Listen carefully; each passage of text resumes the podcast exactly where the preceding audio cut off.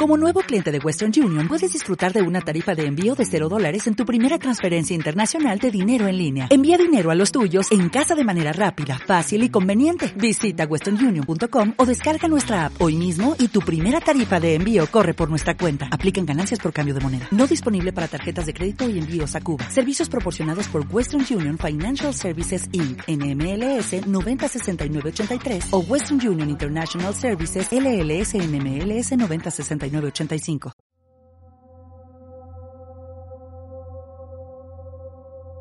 Hola Rosario Paranormal. La página sinceramente es una locura. Lo sigo y la verdad que me encanta.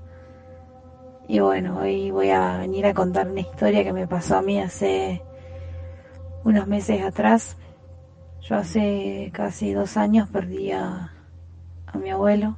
Él estaba enfermo, estaba con un como una especie de parálisis por que sufrió algunas ACV, todo un tema largo. Eh, entonces él vivía de médico en médico, vivía medicado y bueno, lamentablemente llegó un día en el que él ya no podía estar más bien y bueno, falleció y para mí fue un golpe muy duro porque Siempre desde muy chiquita fuimos con mi hermana muy pegadas a él y nos costó una banda asumir su fallecimiento y bueno, eh, me pasó esto hace un año atrás que yo había discutido con, una, con mi mamá y me fui por dos días a vivir con mi papá, por dos días a estar con mi viejo porque no me sentía bien, qué sé yo, pelea nos había hecho re mal a las dos y en un momento de la madrugada, eran como las 2 de la mañana, yo estaba llorando re mal por todo lo que me había pasado. Veo que en el comedor se mueve algo, en el comedor de la casa de mi viejo veo que se mueve algo y me levanto y me pongo en la puerta. Y fue patente que en la esquina de la ventana estaba parado mi abuelo y él me miraba pero no hablaba. No sé, una angustia tremenda me vino porque no me podía mover, no sabía si tenía miedo, si estaba asombrada, pero sabía que era mi abuelo. Y él me, me hizo como una sonrisita y cerré los ojos y cuando lo abrí ya no estaba más. Primero pensé, digo, bueno, como que algo me decía que vaya al comedor. Y él estaba ahí, bueno, y así sentí como que, porque yo lo venía llorando hacía ya unos meses largos que me sentía culpable porque hubo muchas veces que no compartí momentos con él y me sentía muy culpable, como que cargaba con mucha culpa. Y es como que él me quiso, yo siento que con esa aparición él me quiso decir que, que él estaba bien, que ya, que ya no lo llorara porque si no es como que él no podía descansar en paz. Y nada, esa es mi, historia. Mi nombre es Miguel, soy de Buenos Aires. Quería compartir con todos ustedes una historia que me pasó hace un par de años, más o menos hace tres años. Hace tres años más o menos yo era vendedor ambulante y me dedicaba a viajar, digamos, a viajar por provincia de La Pampa, por parte de provincia de Río Negro, Neuquén. Y viajamos prácticamente por la ruta siempre de noche, ¿no? Viajes largos, tramos largos, eh, ciudades o pueblos bastante deshabitados, digamos. Eh, una noche fui con mi suegro, él en su camioneta y yo en la mía. Estábamos en Santa Rosa, provincia de La Pampa, en la capital de esa ciudad, de esa provincia, digamos. Y bueno, eh, teníamos que ir por el lado de General Hacha, unos 100 kilómetros al sur de, de esta provincia, así que bueno, salimos como a las 10 más o menos. Fuimos por la ruta provincial 35, que es la que te saca directo. Pero en el trayecto decidimos desviarnos por la ruta provincial número 18, una noche de invierno bastante fría. En la camioneta iba mi esposa, mi cuñado y yo, los tres. Íbamos charlando, eh, echando un poco de música, tomando mate, ya que hacía frío. Y bueno, como te digo, mi suegro iba adelante, él en su Renault Master y yo en una Fiat Ducato atrás. Él estaba a una distancia de 100 metros más o menos.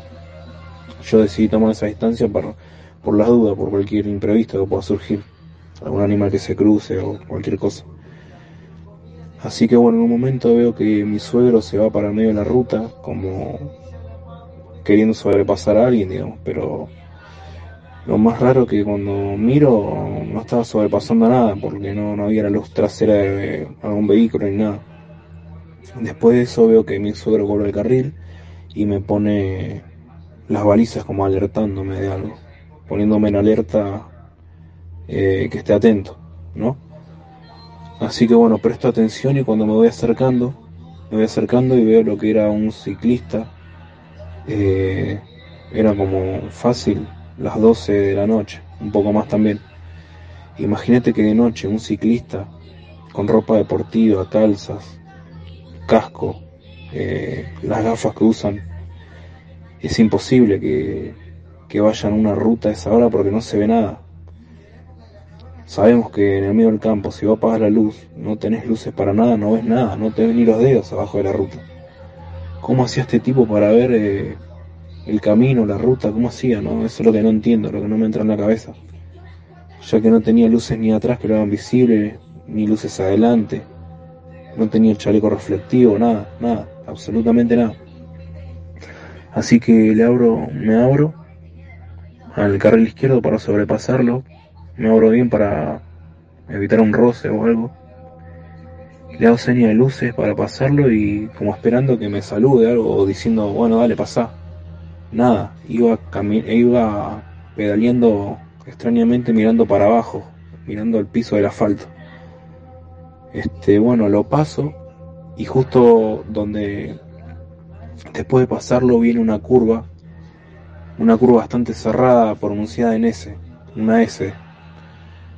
Y bueno, este, después de, la, de esa curva en vienen las vías del tren, del ferrocarril, así que tuve que frenar prácticamente a cero. Les juro que esperé, esperé haber esperado uno o dos minutos para que me vuelva a pasar porque después que lo pasé eso estaba ahí a unos metros nada más y no lo vimos pasar. Y no había la entrada a ningún pueblo, no había ninguna casa, era, o sea, era la ruta y campo nada más. Bueno, llegamos al, al pueblo y me puse a hablar con mi suegro y empezamos a sacar cuenta que la verdad que era algo totalmente extraño y que era imposible que una persona ande en bicicletas ahora, en una bici de carrera, haciendo deportes ahora. Todos sabemos que, que escogen el horario de la tarde más generalmente para salir a andar, a practicar eh, en bicicleta, digamos. A la mañana, a la tarde, pero de noche es imposible. Así que bueno, la cuenta que sacamos que para nosotros esa persona puede ser que haya muerto en esa, cru en esa curva en ese, lo hayan atropellado practicando ese deporte. Así que bueno, nada, esta es una historia que quería contar. Soy Miguel de Buenos Aires y me gustaría escucharla en tu canal. Te mando un gran abrazo y saludos. Hola, mi nombre es Rosana, soy de la ciudad de San Lorenzo y les quería contar algo que me pasó eh, hace algunos años atrás, cuando me puse de novia con quien es ahora mi marido. Eh, a él lo criaron sus abuelos vivía eh, en una casa con su abuela, él, cuando yo lo conocí. Vivían los dos solos, él y su abuelita. Ella se enferma, entonces el abuelo se la lleva a vivir con él, porque acá en San Lorenzo no había quien la cuidara, mi marido trabajaba todo el día, entonces se la lleva a vivir con él andino. Ella no se quería ir de esa casa, ella quería quedarse en esa casa porque era la casa que amaba, era la casa de toda su vida, eh, entonces no se quería ir de ahí. Bueno, se tuvo que ir igual, el abuelo la llevó a la fuerza. Al tiempo, eh, bueno, yo quedé embarazada, tengo a mi nene, más o menos mi, nene tenía como seis meses en ese tiempo, ella muere. Y eh, como a la semana más o menos de que ella muere, una noche mi marido le tocaba trabajar de noche y yo me quedé sola en la casa con, el bebé, como me quedaba siempre, obviamente. Y bueno, eh, Empecé, em, estaba durmiendo lo más plácidamente, eran como las 2 de la mañana, la verdad no me acuerdo bien qué hora eran, pero era la madrugada. y escucho la puerta de la cocina. Ah, yo a todo esto dormía con la puerta de la pieza cerrada, con llave y con pasador, porque como era una casa muy grande, a mí me daba miedo cuando estaba sola. Entonces dormía con, todas las puertas cerradas. Bueno, eh, a todo esto, a la madrugada, tipo 2 de la mañana, me despierta el ruido de la puerta de la cocina. La abren y la cierran. Escucho patente el ruido de que abrieron y cerraron la puerta de la cocina.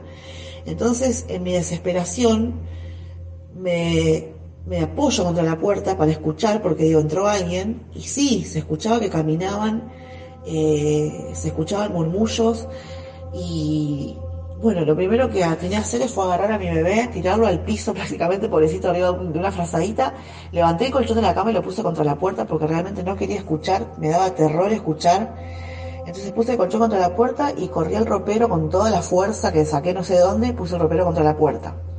Bueno, a todo esto, eh, llamo, quería llamar a la policía, no tenía el número, la llamo a mi mamá. Le digo, mami, llama a la policía, por favor, manda a la policía que entraron a robar.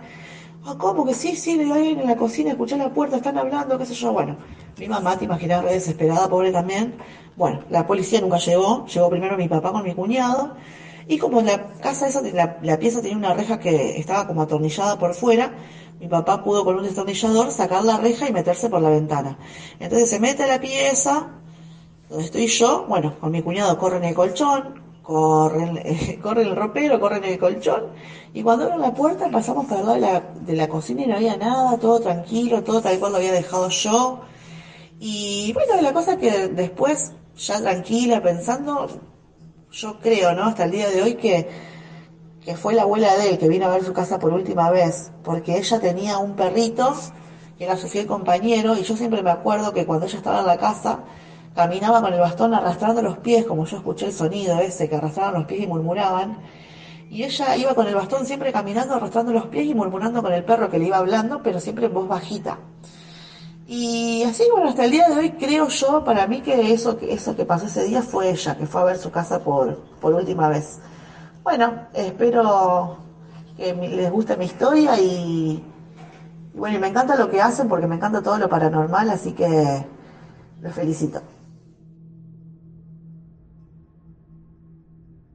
Mi nombre es Lucas, soy resido en Rosario, siempre viví en Rosario en realidad. Esto me pasó, yo era muy chico, tenía 3, 4 años. Nosotros, bueno, con mis viejos vivíamos en una casa que quedaba en zona sur, eh, más puntualmente Arijón y Bermúdez, bien enfrente de lo que ahora es el, Micropac. Cuestión que, bueno, en esa casa eh, pasaban cosas raras, como decir, se abría solo la puerta de la heladera, eh, se abría solo la puerta del baño, y mi mamá decía que a la noche veía que ella pasaba una sombra de, que iba desde el comedor hasta mi pieza. Eh, cuestión que, bueno, mi padre muy escéptico con, todo lo que es lo, paranormal, no creía nada, le decía a mi vieja, le bueno, no le creía básicamente, ella le comentaba que veía una sombra que pasaba a mi pieza y que al rato yo me largaba a llorar.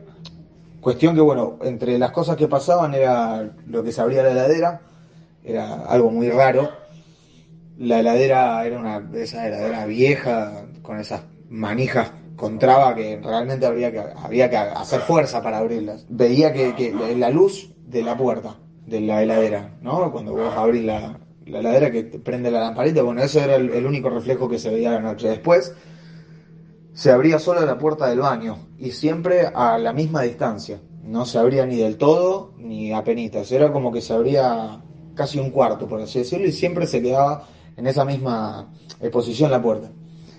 También, puerta de, casa antigua que con traba, que había que hacer fuerza para abrir, no era que se podía abrir por viento o porque estaba mal cerrada, era una puerta que cerraba y no la abrías ni pateándola.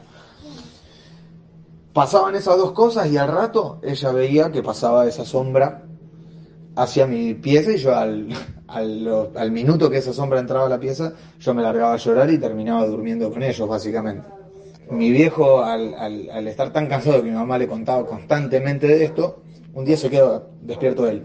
Mi vieja cansada le dice, bueno, ¿sabes qué? Mira, quédate despierto vos, yo me voy a dormir. Y fíjate que pasa todo esto. Tal hora pasa lo de la heladera, tal hora pasa lo de la puerta del baño y así. También mi mamá dice que más de una vez ha sentido como que algo estaba parado en el marco de la puerta de, la habitación de ellos. La casa tenía en las habitaciones piso de parquet. El parquet cuando se afloja hace ese ruido cuando uno camina. Y ella sentía como que se acercaba hacia el lado de ella y se quedaba parado ahí.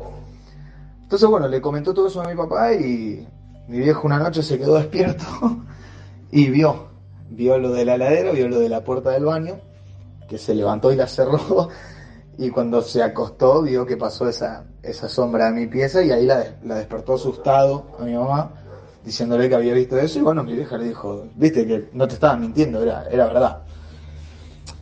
Cuestión que bueno, llamaron a un cura, me acuerdo que limpió la casa, bendijo, no sé qué hizo. Pasaron los años. En esa casa después nos enteramos que había vivido, creo que un, hermano de, mi abuelo por parte de mi papá, que cuidaba a dos señoras, que también eran familiares, dos tías. Dice que una de las, de las señoras murió de un paro cardíaco en la mesa, un mediodía comiendo. Eh, este tío, de este hermano de mi abuelo, las iba a cuidar a las señoras se, fijaba que no le falte comida, de estar, de airear la casa, de abrir las ventanas, todo ese tipo de cosas. Cuestión que, bueno, una de las señoras murió almorzando. Eh, otra, la otra señora murió por muerte natural, ya de, grande que era, murió en, una de las habitaciones. Y ese abuelo, ese abuelo, mejor dicho, el hermano de mi abuelo, había muerto en el baño le había también agarrado un, un, paro, se murieron tres personas en la casa. ¿Qué pasaba? después, digamos, como tomando el, por qué pasaba lo que esas cosas, ¿no? De que se abría la heladera, todo, intuíamos que venía por ese lado, de que la heladera la abría la señora que había muerto al mediodía, eh, almorzando, y lo del baño, eh, nos habían dicho que en la casa, antes, en la casa antigua, los, lo que eran los calefones estaban en el baño no estaban como suelen estar hoy en día en el comedor o en otra parte de la casa. Entonces, ¿qué pasaba? Si vos no tenías el baño ventilado, o sea, tenías el baño cerrado y eso se apagaba, se llenaba todo de gas y bueno, podía morir asfixiado, podía explotar todo. Entonces, lo que hacía esta persona que les cuidaba, iba y abría la puerta del baño para que haya ventilación porque no tenía salida de aire el, baño. O mejor dicho, entrada de aire. Entonces, ahí también nosotros entendíamos el por qué se abría sola la puerta. Cuestión que, bueno, pasaron un montón de años.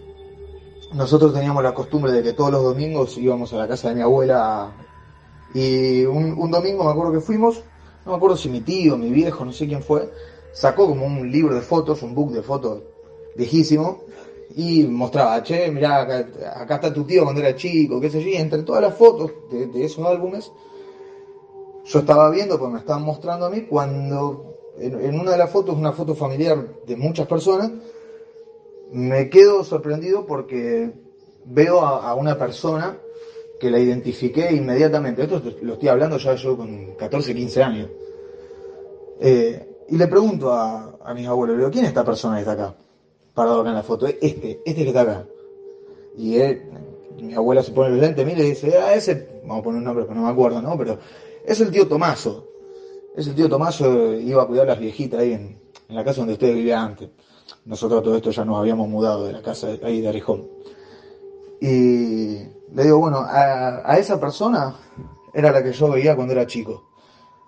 Le digo, esa era la persona que a mí me espiaba en la, en, la cama cuando yo eh, me iba a dormir. Cuando mamá me acostaba, esa era la persona que yo veía. Tenía ojos claros, tenía ojos celestes, y era petizo. Le dije así, literal. Y yo no había chance de que lo haya conocido, porque yo, eh, cuando estaba vivo, yo ni había nacido, mi viejo era chico. O sea, no, había chances de que yo lo ubique eh, en algún momento de mi vida como presente. Lo único que tuve fue eso, esa sombra que yo veía cuando era chico. Y dice, pero loco, uno había nacido, pero bueno, eso veía yo en, casa. y en la casa de Arijón yo veía eso. Esa era, la, esa era la persona que yo veía. Es mi primer eh, historia que comparto, así que nada eh, recontra piola la página, me encantan todos los relatos, me apasiona un montón todo este tipo de, eh, de, misterios, así todo lo que tiene que ver con lo onírico también, me, parece muy interesante, así que nada, eh, sigan así que una más a la página. Saludos. Hola Rosario Paranormal, ¿cómo va? Quería contar eh, una de las tantas cosas que me han pasado pero bueno, creo que esta fue una de las que más miedo me dio. Eh, más o menos eran 35, 40 cuadras hasta lo de mi amiga, así que me fui caminando. Eran tipo 10 y media, 11 de la noche, y yo caminaba media cuadra hasta la avenida, y por la avenida le pegaba derecho, y después hacia dos cuadras estaba la casa de mi amiga. Eh, bueno, iba lo más tranquila, re normal, porque nunca tuve miedo, no creía mucho en esas cosas, y tampoco tenía miedo que me roben, nada, así que iba re tranquila. Cuando llego a una esquina, eh, que está la, o se ve la vía, el campo de la vía, y enfrente había todo como si fuera media manzana eh, baldío. Eh, escucho ruidos así a, como a pasto, a ramas, y automáticamente miro. Y había como si fuera un tipo desnudo, en cuatro patas, como desgarrando carne, como si estaría comiendo un animal muerto o algo así. Imagínate, me quedo ahí, dura, no podía reaccionar, entonces en eso el coso deja de comer y me mira. Tenía los ojos así, naranja, rojo, un color así. Te imaginas que salí corriendo y más o menos las 12 cuadras que me, me quedaban hasta lo de mi amiga, llegué, no sé, en segundos. Y cuando llego, pálida, lloraba, no le podía contar lo que me había pasado, hasta que bueno, me logro tranquilizar, le cuento, y esa noche, imagínate que no salimos ni esa noche, ni creo que por tres meses más, más o menos. Bueno, eh, la verdad que el canal está buenísimo, saludos, y después voy a contar alguna otra historia. Hola, buenas noches. Hace tiempo que venía pensando en mandarles este audio, pero bueno, hace unos años que vi una experiencia paranormal muy fuerte, eh, muy muy fuerte, fue el juego del anillo, que es muy similar al de la copa. Eh, una noche en casa estaba solo y estaba en mi habitación y me puse a hacer este juego en el cual pude contactar con algo, alguien que en ese momento no sabía si creer porque era una de las primeras veces que lo hacía este juego, digámoslo entre comillas juego, y no sé si era realmente yo el que movía eso inconscientemente o, qué era. Entonces, bueno, lo tomaba con pinza lo que pasaba. Eh, cuestión que el anillo se movía. Pude contactarme con alguien que al preguntarle su nombre me dijo cómo se llamaba. Eh, esta persona se llamaba Gustavo. Muy bien, no recuerdo cómo fue que si yo me había despedido o no en este juego, pero sé que bueno, eh, estuve haciendo unas preguntas, le preguntaba cosas. Eh, él estaba, me decía que estaba acá en mi casa, eh, que yo lo había llamado, que bueno, tal como les dije el nombre se llama Gustavo, y bueno, esa misma noche yo me fui a dormir. Eh, cuando duermo, empecé a soñar con una persona, pero yo estaba en una avenida cerca de casa y veía como una persona, eh, un muchacho de unos veintitantos, treinta años, eh, era colorado, el cabello era colorado oscuro, con pecas, eh, tez blanca. Corría atrás de las personas y les cortaba el cuello. O sea, se ponía atrás de las personas, le como que le inclinaba la cabeza hacia atrás donde se exponía el cuello y con un cuchillo esos de cocina le, le, les cortaba el cuello a cada persona que pasaba. Era muy bizarro el sueño, muy raro. Eh, a todo esto yo estaba mirándolo y él me ve en el sueño como que me, me queda mirando y empieza a venir hacia mí. Y yo cuando intento escapar me agarra así de atrás como las otras personas y me pone el cuchillo en el cuello.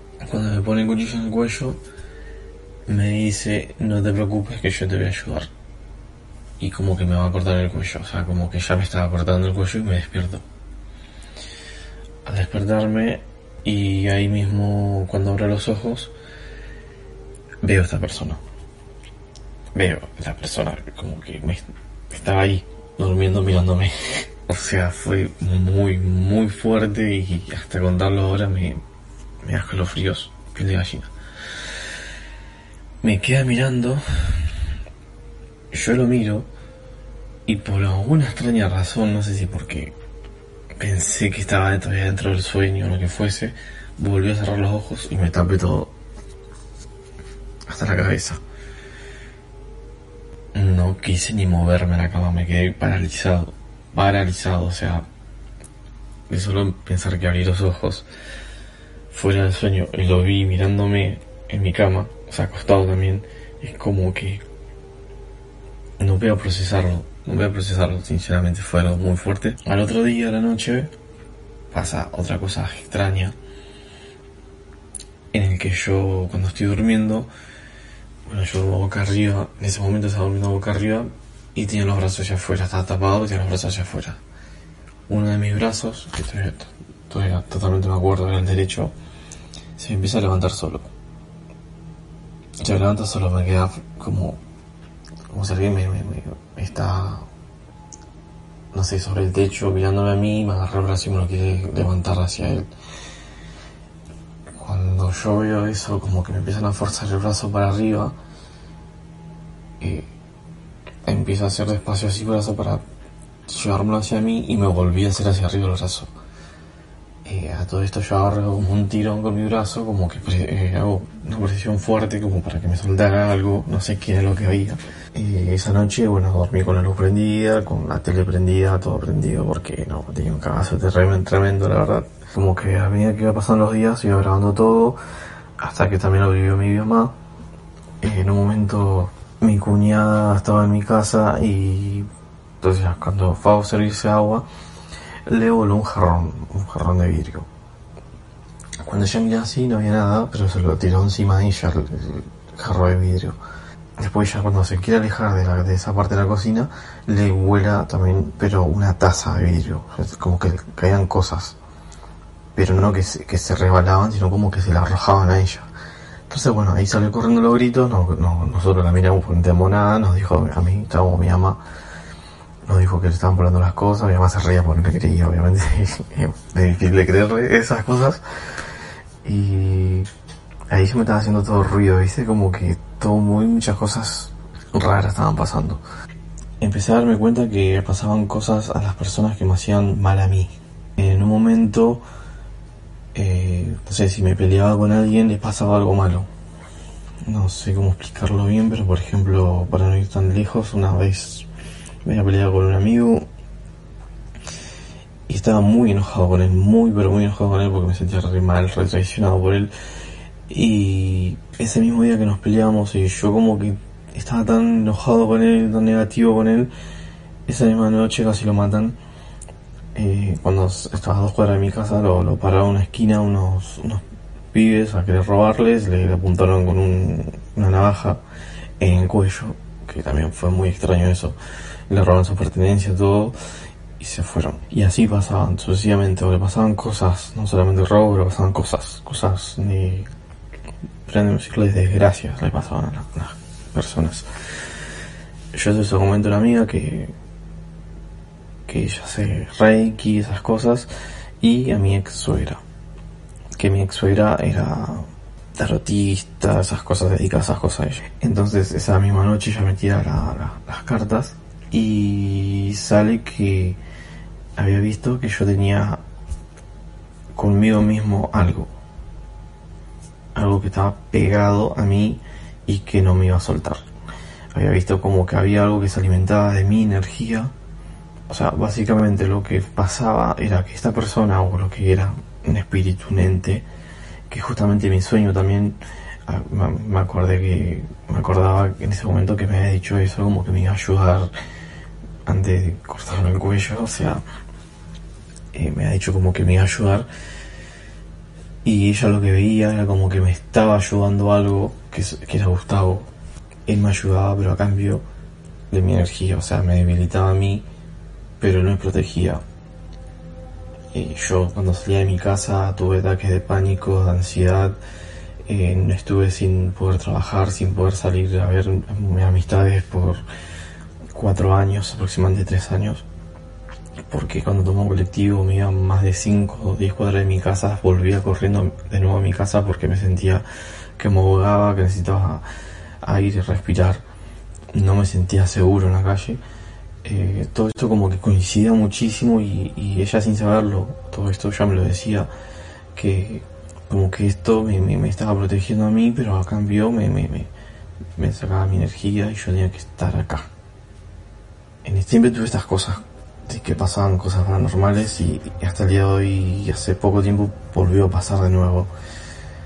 Eh, por eso es como creer o reventar porque ya intentamos varias veces como de limpiezas y es como que quedó algo, ¿no? O sea, yo hace poco tuve un ex que se queda a dormir a casa y la última dos noches o tres que se quedó a dormir, eh, la primera noche tenía pesadillas. Tenía pesadillas, veía todo como que demonios, cosas así, como que lo, arrastraban a él, ¿viste? Y la última noche que se quedó a dormir en casa, en mi casa,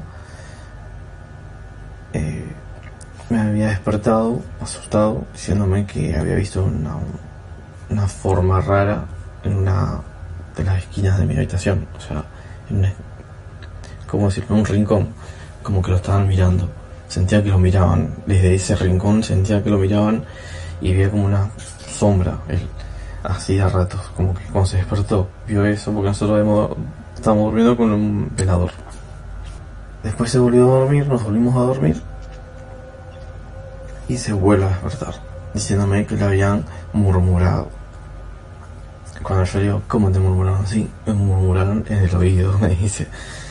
¿Y qué te dijo? Le digo, me dice, no se entendía bien, pero dijo como que si lo vuelvo a hacer, las voy a pagar. Y yo le dije, ¿qué? Si volvés a hacer qué cosa, le decía yo. No sé, me decía, no sé, no sé, no sé. Bueno, esa fue la última noche que se quedó en mi casa. Al otro día terminamos, cortamos la relación. Ella hace, hace rato venía diciéndome que sentía una energía rara en mi casa. Me decía yo, cada vez que me peleo con vos o discutimos, tengo pesadillas. Yo creo que me estás haciendo brujería, me decía. Y yo no, estaba, no estoy metido en esas cosas, así que yo me, le decía, imposible, digo, yo, ¿cómo te iba a hacer esas cosas? Vos pensás que yo estaba haciendo brujería mal para vos. dice, no sé, pero yo cada que discuto como, peleo con vos me pasa algo malo. O sueño cosas malas, me dice y bueno, ya veníamos mal otras cosas. Entonces agarra y me dice, y te tengo que decir la verdad porque me siento culpable. Me decía, que yo ya venía pensando que ya, yo ya tenía una idea de qué pasaba. Y era que me estaba haciendo infiel. Eh, es como que son cosas muy extrañas y es como hasta el día de hoy también siguen pasando, no sé si presencia, pero como que se siente la mente diferente a ratos, a veces. Em, o sea, no sé si completamente sabrá yo esta, esta cosa, este ente. Es algo para mí fuerte, ¿no? O sea, como que tener alguien de mi lado que no, que no se ve, no sé si no existe, pero que no se ve, que te ayuda de cierta forma contra algo, pero a la vez te, te, te saca la energía, te debilita. Eh, y bueno, es como que es todo fuerte, muy fuerte.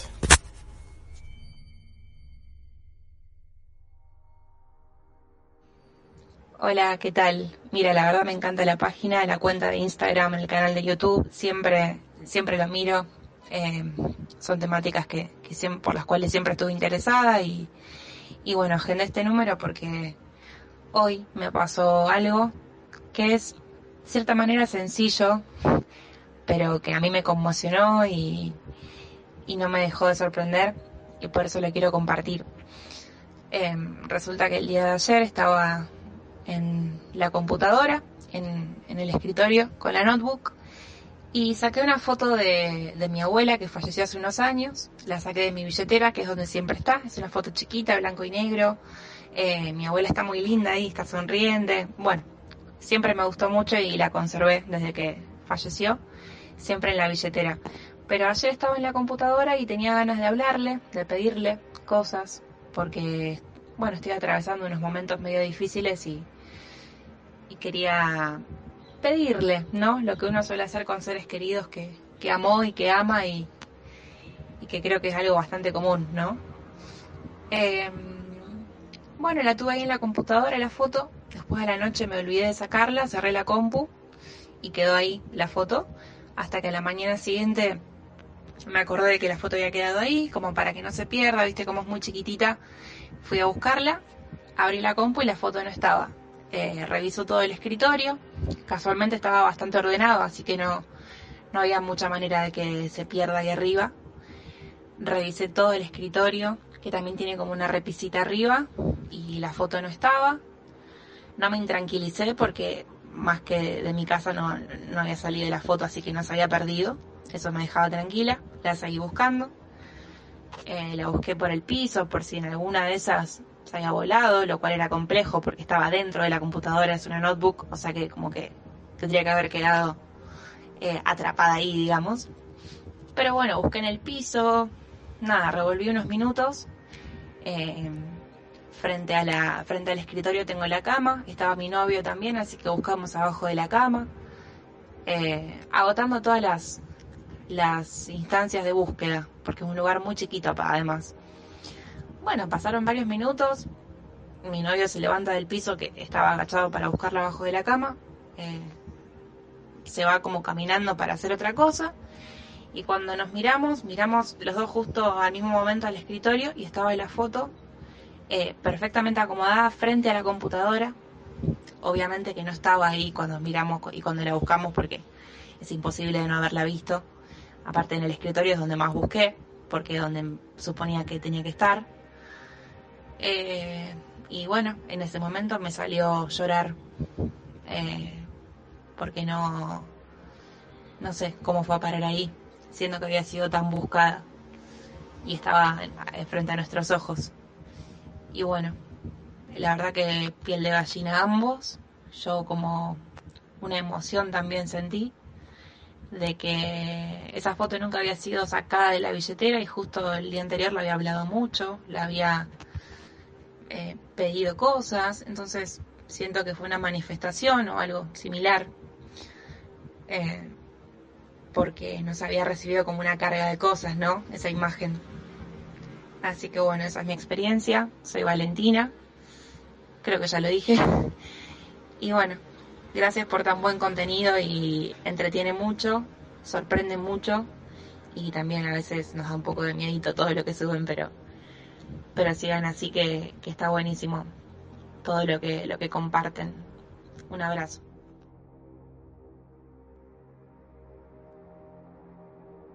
Mi nombre es Daniel, hablo acá de Montevideo, Uruguay no sé, todo esto de lo paranormal y lo sin explicación a mí me, intriga muchísimo, me quita el sueño, principalmente esas, sombras, esa gente sombra o esa gente sombra con la variante del sombrero, que quieren, porque siempre nos están espiando, porque se nos aparecen, cuál es la relación que ellos tienen con la parálisis del sueño, si son de otro planeta, si son de otra dimensión, si son fantasmas, demonios. Me encantaría saber y por qué, qué quieren, ¿no? Pero encontrar este canal y escuchar esas historias de la mayor parte de ellas, de gente que, testigos presenciales, partícipes de todo esto, digo, me emocionan. En el último video, la última historia, que, que, emocionante que estuvo y bueno, me aterran y todas esas cosas, ¿no? Como les decía, vamos a casa unos amigos, le comenté ese canal porque, como les dije, es muy bueno, entonces quiero que la gente los conozca y otra vez las felicitaciones al administrador por juntarnos a todos acá acabo de salir que vamos a ver a unos amigos y les comenté todo esto de este canal y me dicen, ¿y le contaste lo que nos pasa en la playa? Y es lo que le voy a contar ahora.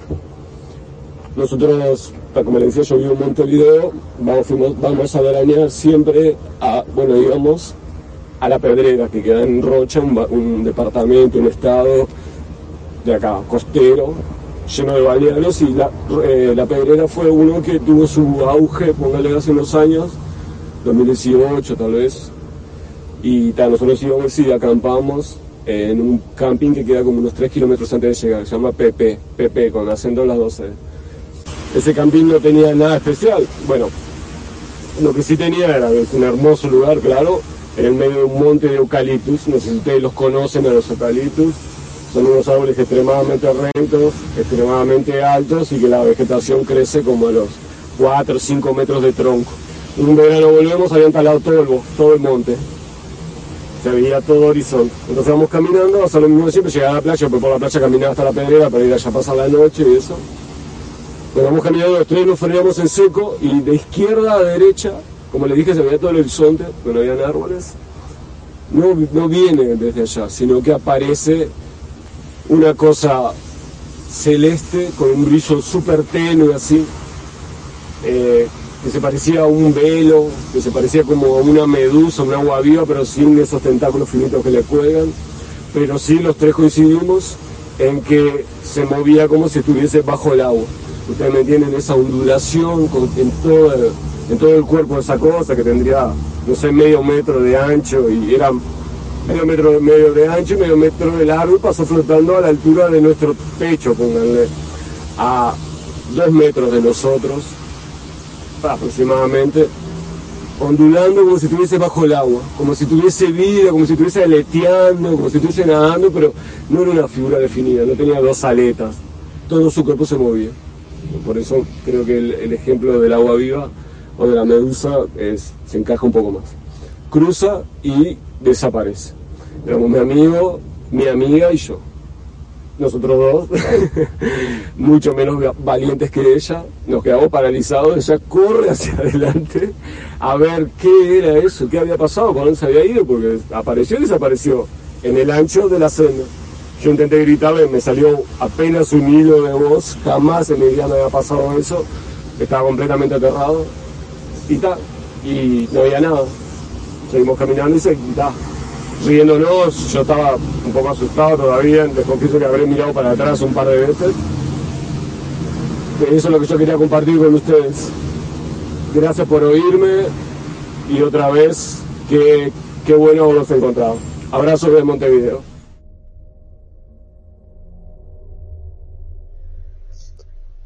Hola, ¿qué tal? Soy Nori de Buenos Aires.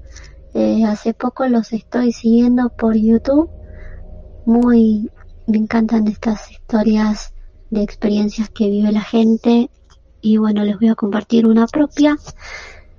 Eh, cuando era chiquitita, más o menos a los 4 o 5 años, eh, fines de los 80, principios de los 90, vivía con mi abuela en el hogar de ciegos Román Rosell, en San Isidro. Bueno, cuestión que vivíamos ahí porque no teníamos dónde vivir y nos alojaron en ese lugar.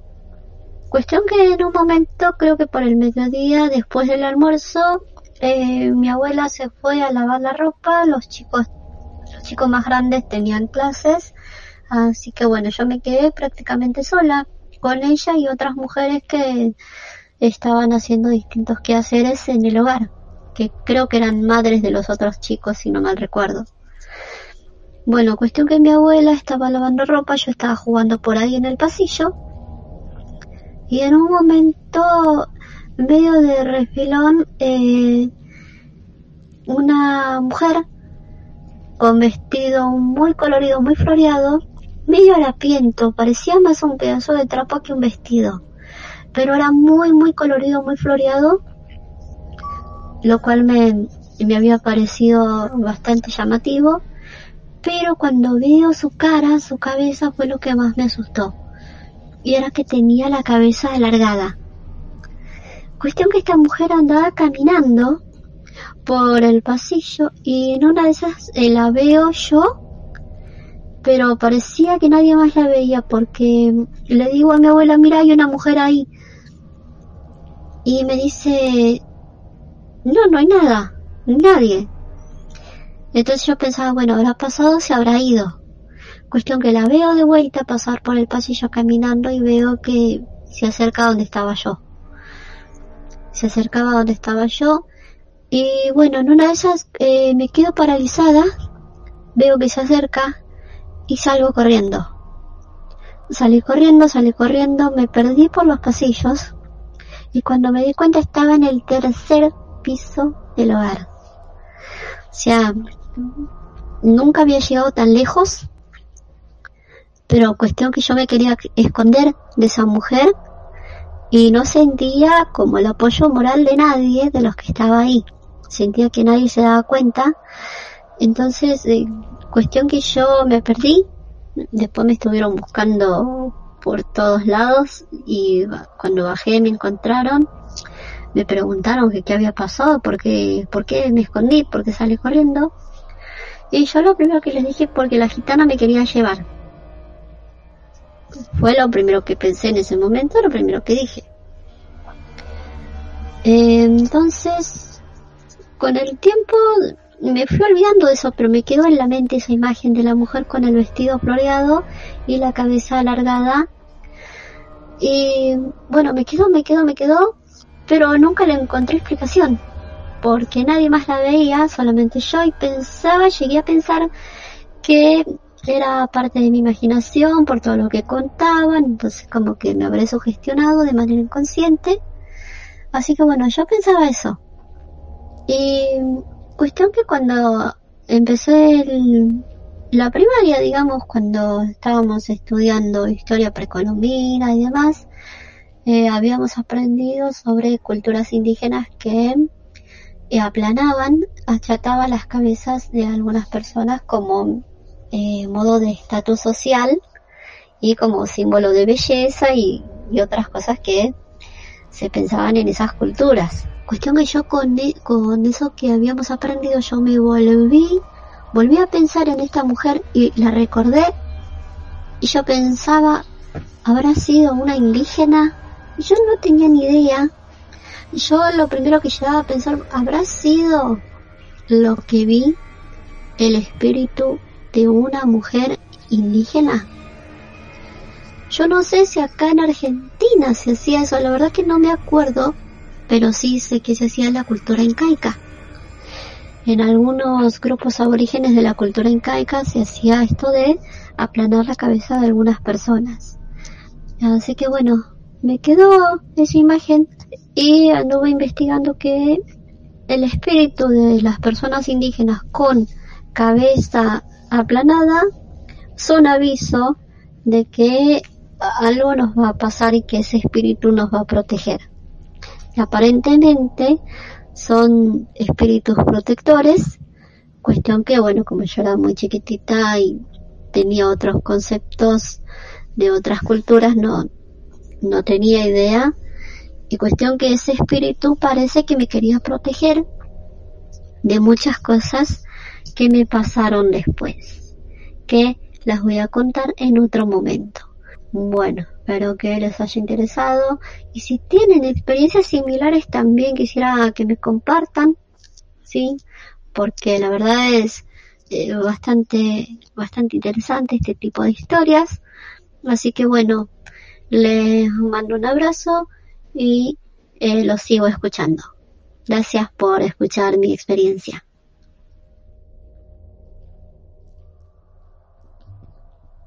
Hola, ¿cómo estás?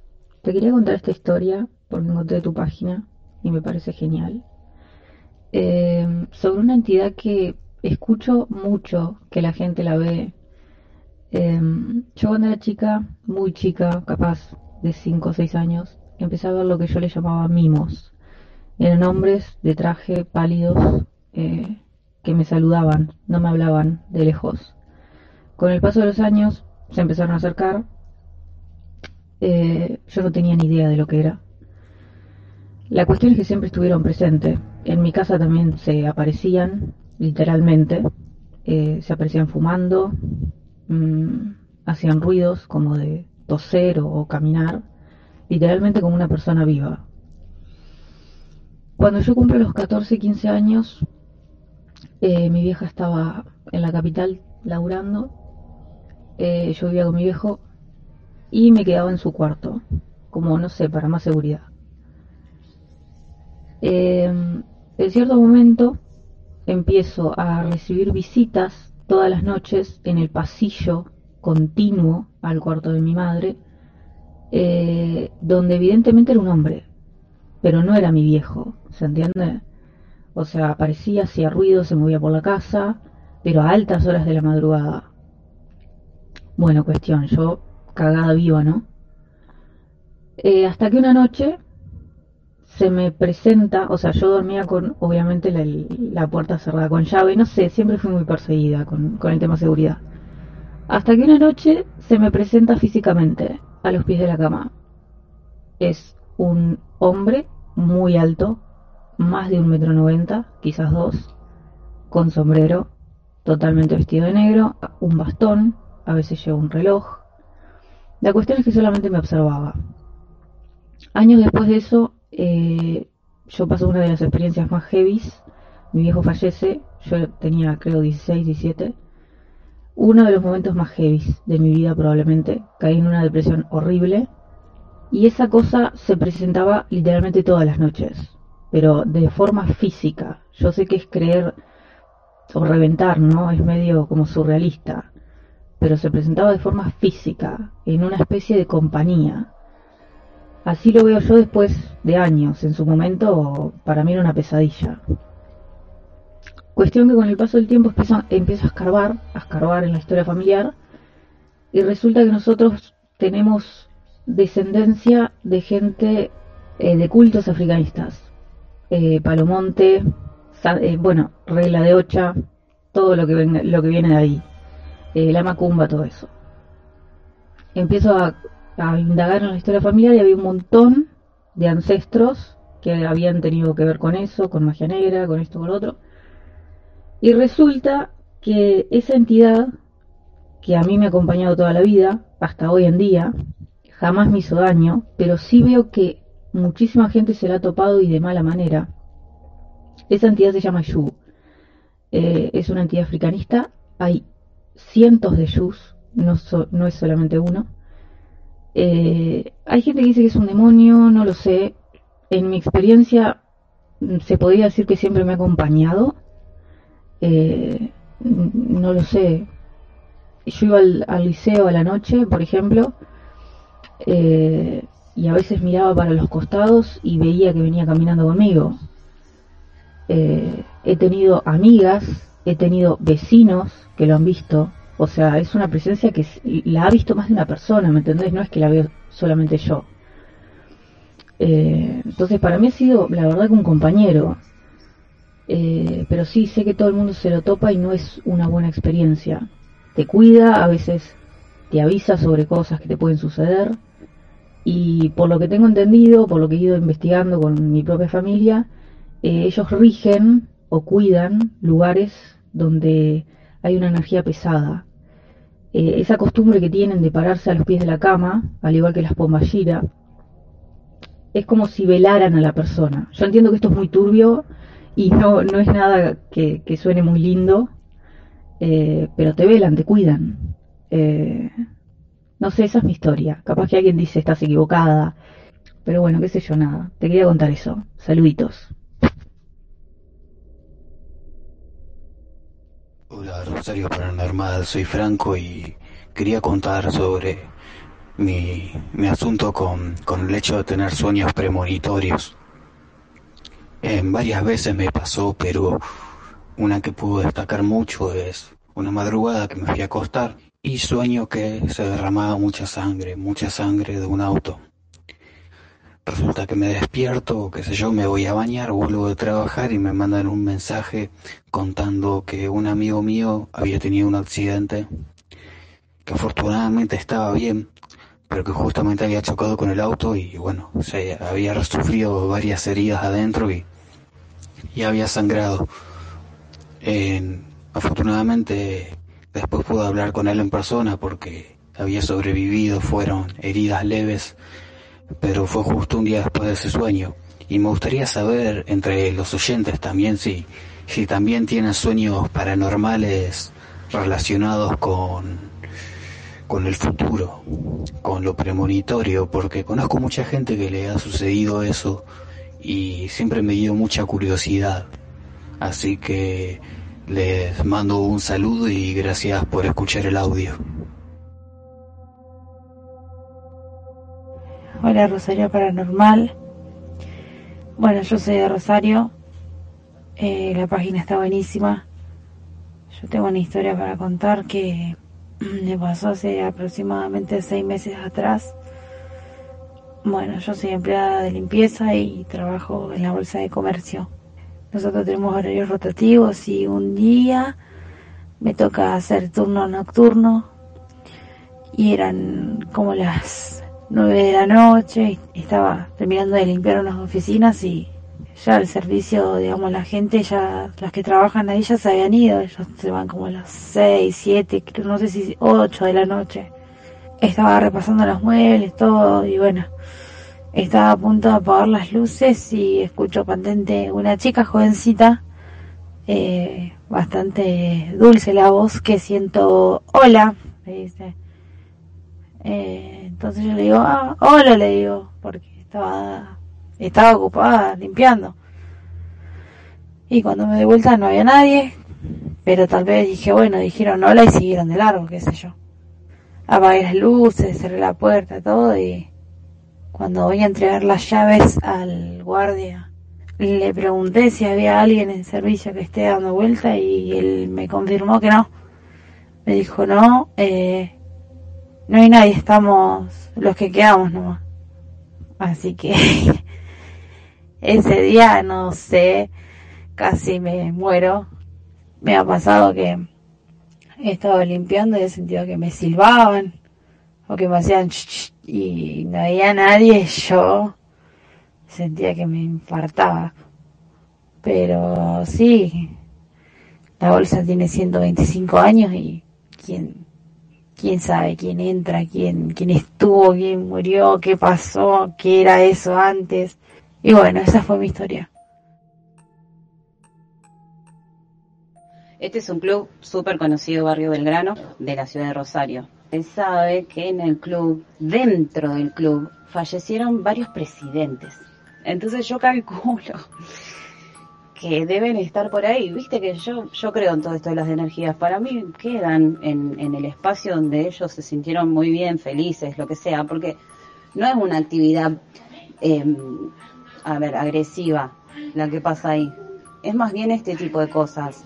Golpean la, golpean la puerta, por ahí se corre alguna que otra silla de la sala de comisión directiva, pero nada más que eso. ¿Eh? Se escuchan por ahí, yo escucho todo el tiempo subir, se ve ahí en el video que en el descanso de la administración hay unas escaleras.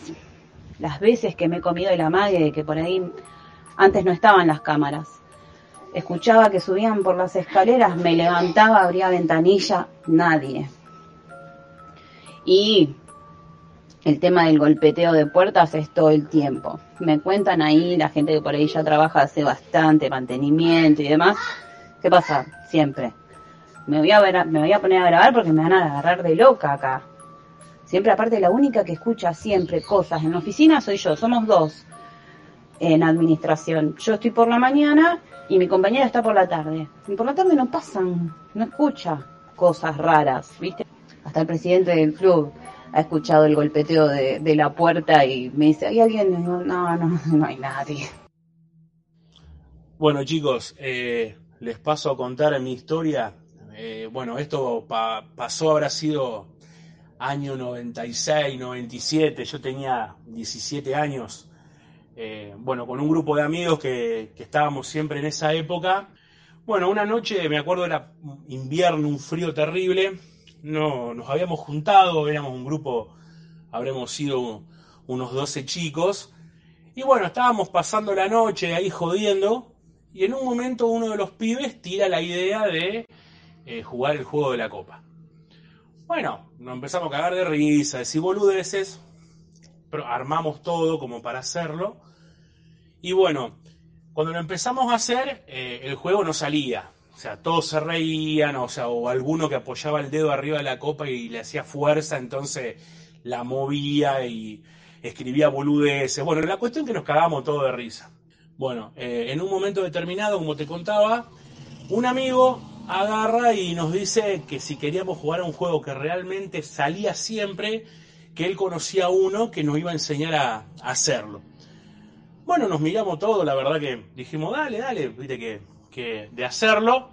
Entonces este muchacho nos pide que le consigamos un libro, una llave e hilo. Bueno, nos empezamos a buscar, le conseguimos todas las cosas y este muchacho entonces lo que hizo fue, voy a tratar de explicarlo para que se entienda lo mejor posible, agarró el libro, puso la llave adentro del libro, cosa que de las hojas del libro sobresaliera el eje de la llave y el, ojo de, de la misma. Con el hilo ató la llave al libro, cosa que cuando vos levantabas del ojo de la llave, también se levantaba el libro. Nos sentamos con un amigo enfrentado, él nos pidió que nos sentemos enfrentados, que pongamos los dedos índices estirados y nos apoyó el ojo de la llave sobre el dedo mío y el dedo de mi amigo, que estábamos sentados frente a frente. Entonces el libro quedó como colgando eh, de la llave. Bueno, eh, nos, dijo que el libro solamente iba a, dar respuestas binarias, o sea, sí o no, que no iba a formar palabras ni nada. Entonces las preguntas tenían que ser que la respuesta sea un sí o un no. No podíamos preguntar cosas demasiado complejas eh, porque no, no, no, no, no, no se escribía. Y bueno, nosotros nos reíamos, qué sé yo. Este muchacho empezó eh, a, hacer preguntas y bueno, y efectivamente el libro se empezó a mover. O sea, sobre el dedo mío y el de mi amigo, que estaba apoyado el ojo de la llave, se movía para un lado y para el otro. O sea, tomando como referencia la tapa del libro, el libro se, se inclinaba. Para un lado era sí, para el otro lado era no. Y se movía. Nosotros nos empezamos a mirar, no podíamos creer lo que estábamos viendo. O sea, de cómo el libro a todas las preguntas, o sea, daba una respuesta. Terminaron las risas, se terminó, o sea, se, ya se entró a poner como mucho más tenso. Bueno, la cuestión que eh, empezamos a hacer preguntas y bueno, estuvimos mucho tiempo porque yo calculo que habremos estado una hora, hora y media. Y bueno, eh, la cuestión que todas las respuestas de este libro iban llevando a que la persona con la que estábamos hablando era una persona de nuestra edad, de nuestra localidad, y que había fallecido un par de meses antes. Eh, o sea, por el tipo de respuestas, o sea, era como que todo conducía a que estábamos hablando con esa persona.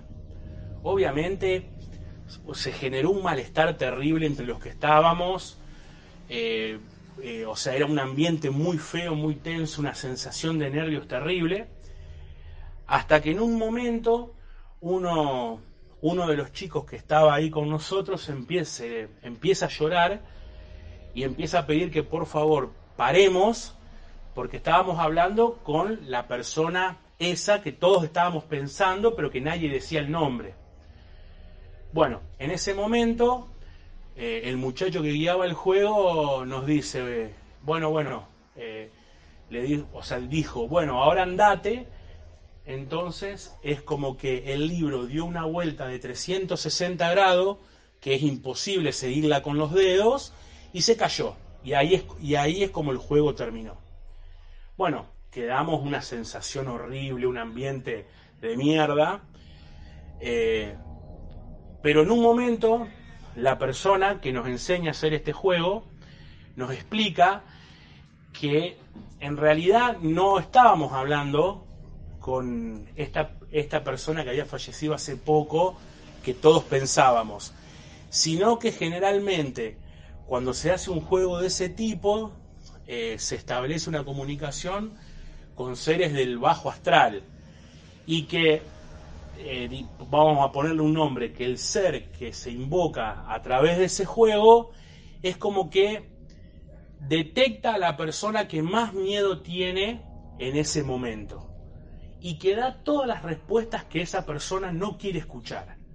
Por ejemplo, o sea, si no sé, esa noche este pibe tenía miedo de que hablemos con, este, con esta persona que había fallecido, listo, dio todas las respuestas y llevó el juego a lo que este chico no quería escuchar.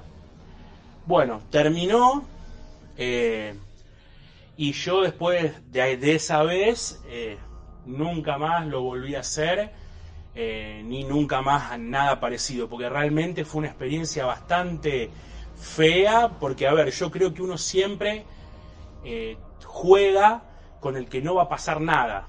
El problema es que cuando pasa, eh, no sé si todos estamos preparados para eh, afrontar la sensación que uno tiene. Así que bueno, espero que le haya sido de agrado mi historia y bueno, muy buena la página.